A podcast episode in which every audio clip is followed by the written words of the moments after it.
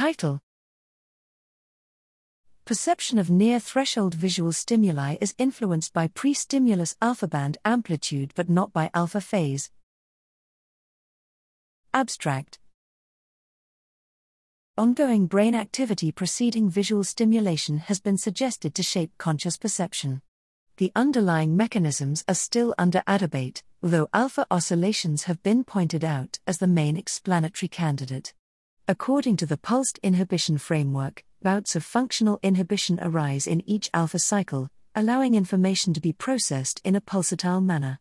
Consequently, it has been hypothesized that perceptual outcome can be influenced by the specific phase of alpha oscillations prior to the stimulus onset, although empirical findings are controversial. In this study, we aim to shed light on the role of pre stimulus alpha oscillations in visual perception. To this end, we recorded electroencephalographic, EEG, activity while participants performed three near threshold visual detection tasks with different attentional involvement a no cue task, a non informative cue task, 50% cue validity, and an informative cue task, 100% cue validity.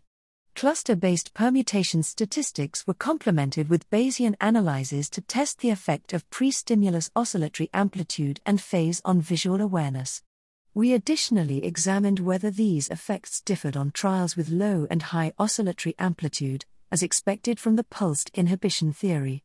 Our results show a clear effect of pre stimulus alpha amplitude on conscious perception, but only when alpha fluctuated spontaneously and was not modulated by attention, supporting the notion that alpha band power indexes neural excitability.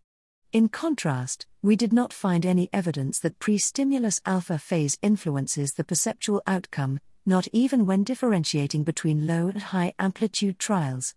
Furthermore, Bayesian analysis provided moderate evidence in favor of the absence of phase effects.